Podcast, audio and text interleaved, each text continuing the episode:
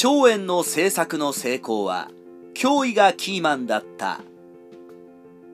職のトップに君臨していた諸葛孔明の後を継いだ荘園。彼は諸葛孔明のように義を討伐するために何度も北伐を敢行することをしないで北伐によって力を失っていた職の力を回復させるための政策を行っていきます。荘園の政策はある程度成功することになりますが彼の政策が実行していたのは戦争大好き脅威を抑え込むことに成功したことも大きな原因の一つと考えることができます。今回は荘園の政策が成功したキーマンがどうして脅威なのかを紹介していきたいと思います。脅威は荘園非の死後蜀の軍権を握ることになり大将軍へ就任。その後脅威は蜀軍を率いて義を討伐するため連年義へ攻撃を仕掛けます。しかし脅威の北伐は大した成果を上げることができずに失敗続きになってしまいます。そのため蜀の国力は荘園非時代に安定期に入っていたにもかかわらず一気に低下していくことになります。そして蜀の国力が低下したことにより義の総攻撃を受けることになり蜀の国は滅亡してしまうのでした。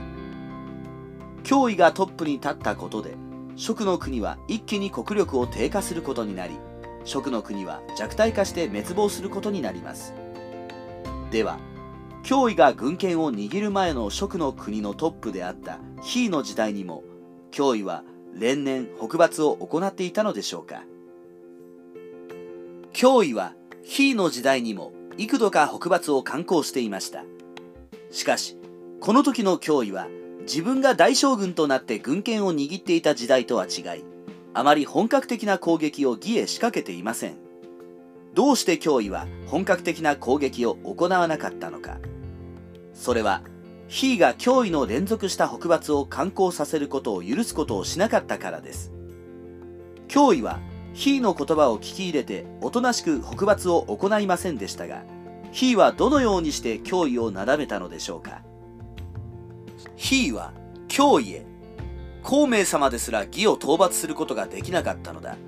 孔明様よりも才能が劣る我らが義を討伐することなどできることがないではないか。我らは国を守ることに注力するのがちょうどいいのだ。と脅威を説得することで脅威も非の言葉を無視することができずにおとなしくします。この結果蜀の国は積極的に義へ攻撃をしなかったことで国力が少しずつですが回復していくことになりますさて、ヒーの時代には、脅威が少しだけで北伐を行っていたため、蜀の国力はちょっとずつですが回復していくことになります。では、